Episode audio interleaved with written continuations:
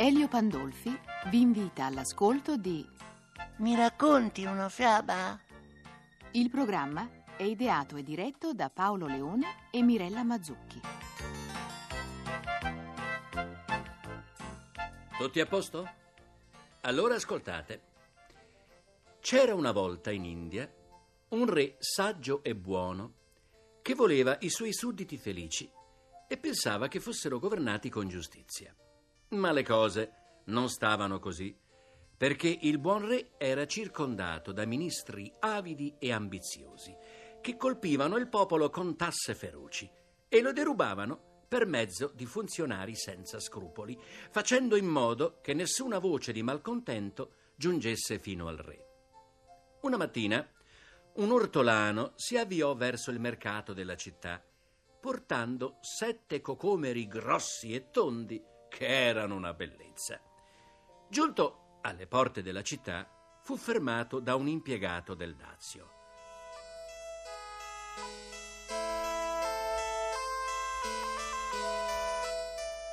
Ehi, fermati! Tutti i prodotti che entrano nella città debbono pagare una tassa. Dammi uno dei tuoi cocomeri. La legge è la legge. Eccovi il cocomero. Posso andare ora?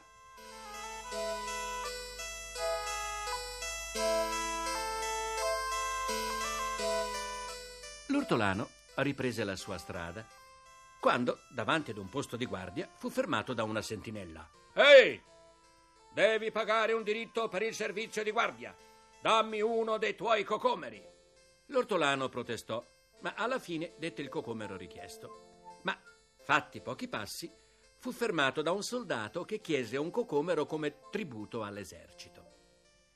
L'ortolano voleva chiedere spiegazioni, ma vedendo la grossa spada, ci rinunciò e consegnò il terzo cocomero. Ma non aveva voltato l'angolo che un poliziotto gli sbarrò la strada, chiedendo un cocomero per il servizio fatto dalla polizia. Poi fu la volta di un giudice che si prese il sesto cocomero in nome del ministro della giustizia. E l'ultimo cocomero gli fu preso perché serviva alla mensa del re. L'ortolano era su tutte le furie. Con la cesta vuota e senza il becco di un quattrino, passò di nuovo davanti all'impiegato del Dazio.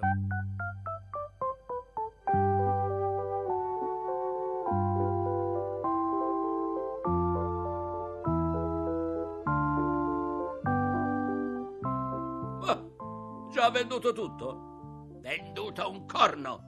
Mi hanno preso tutto senza darmi un centesimo. Un cocomero per l'esercito, uno per la polizia, uno per questo, uno per quell'altro, ma è questo il modo. Sei uno sciocco, amico. Io sono il solo a cui tu eri obbligato a dare uno dei tuoi cocomeri perché il dazio si paga ovunque, ma gli altri ti hanno ingannato e derubato. Davvero? Allora posso protestare presso i ministri in nome dei quali quei disonesti mi hanno derubato? Posso? Vabbè, se vuoi, provaci. E però, e però bisognerebbe parlare con il re. Eh sì, certo, per fargli sapere come veramente vanno le cose, bisognerebbe. mm, bisognerebbe. ci vorrebbe uno scandalo. Uno scandalo. Eh già, uno scandalo. Solo uno scandalo. Ho capito. Ebbene, amico, ci proverò. Puoi prestarmi quello stemma reale d'argento?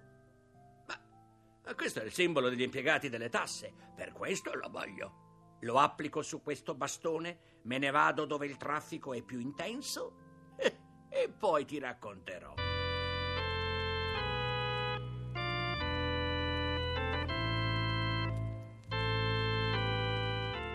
Ehi tu, fermati! Devi pagare la tassa sulla borsetta che porti. Una tassa sulla borsetta?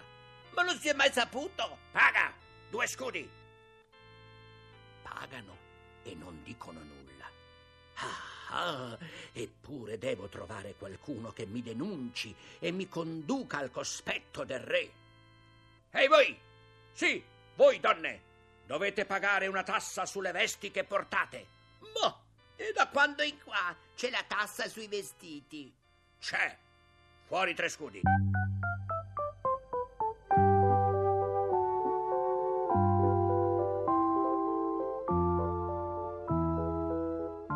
In breve, l'ortolano si mise a tassare ogni persona per i più futili motivi, ma nessuno lo denunciò. Allora volle fare un'ultima prova, imporre una tassa sui figli unici. Ma anche questa volta nessuno si mosse, nessuno ebbe il coraggio di protestare. E chissà quanto sarebbe durato se il re stesso, uscito in incognito dal palazzo, non avesse udito un povero vecchio lamentarsi. E dove troverò i cinque scudi che l'uomo dal grosso bastone pretende come tassa sul mio unico figlio? e chi, chi mai me li presterà? Maledetto l'uomo dal grosso bastone che ha inventato anche questa tassa per sfruttare il popolo e siano maledetti i ministri che lo proteggono e il re che permette tutto questo.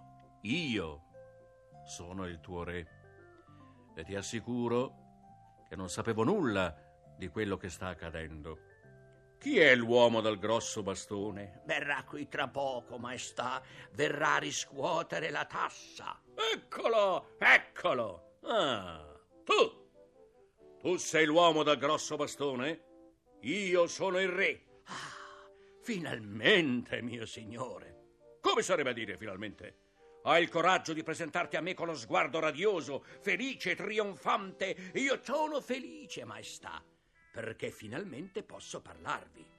La tua carriera di bricone è finita. Ora le mie guardie mi arresteranno, lo so. Ma prima, vi prego, ascoltatemi.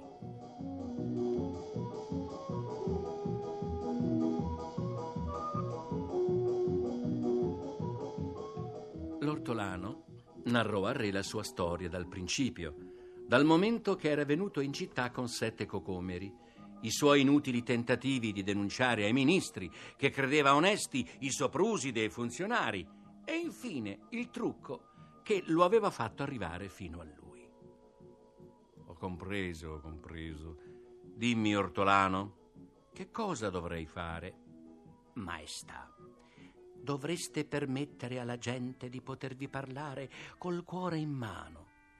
Permettete a tutti di potervi dire la verità, senza pericolo di incorrere in punizioni. Fate in modo che solo gli onesti abbiano cura della cosa pubblica e che ovunque ci sia giustizia per tutti. Così sarà fatto. E tu che cosa vuoi per il prezioso consiglio? Vorrei portare i miei cocomeri in città per venderli senza paura di essere depredato strada facendo.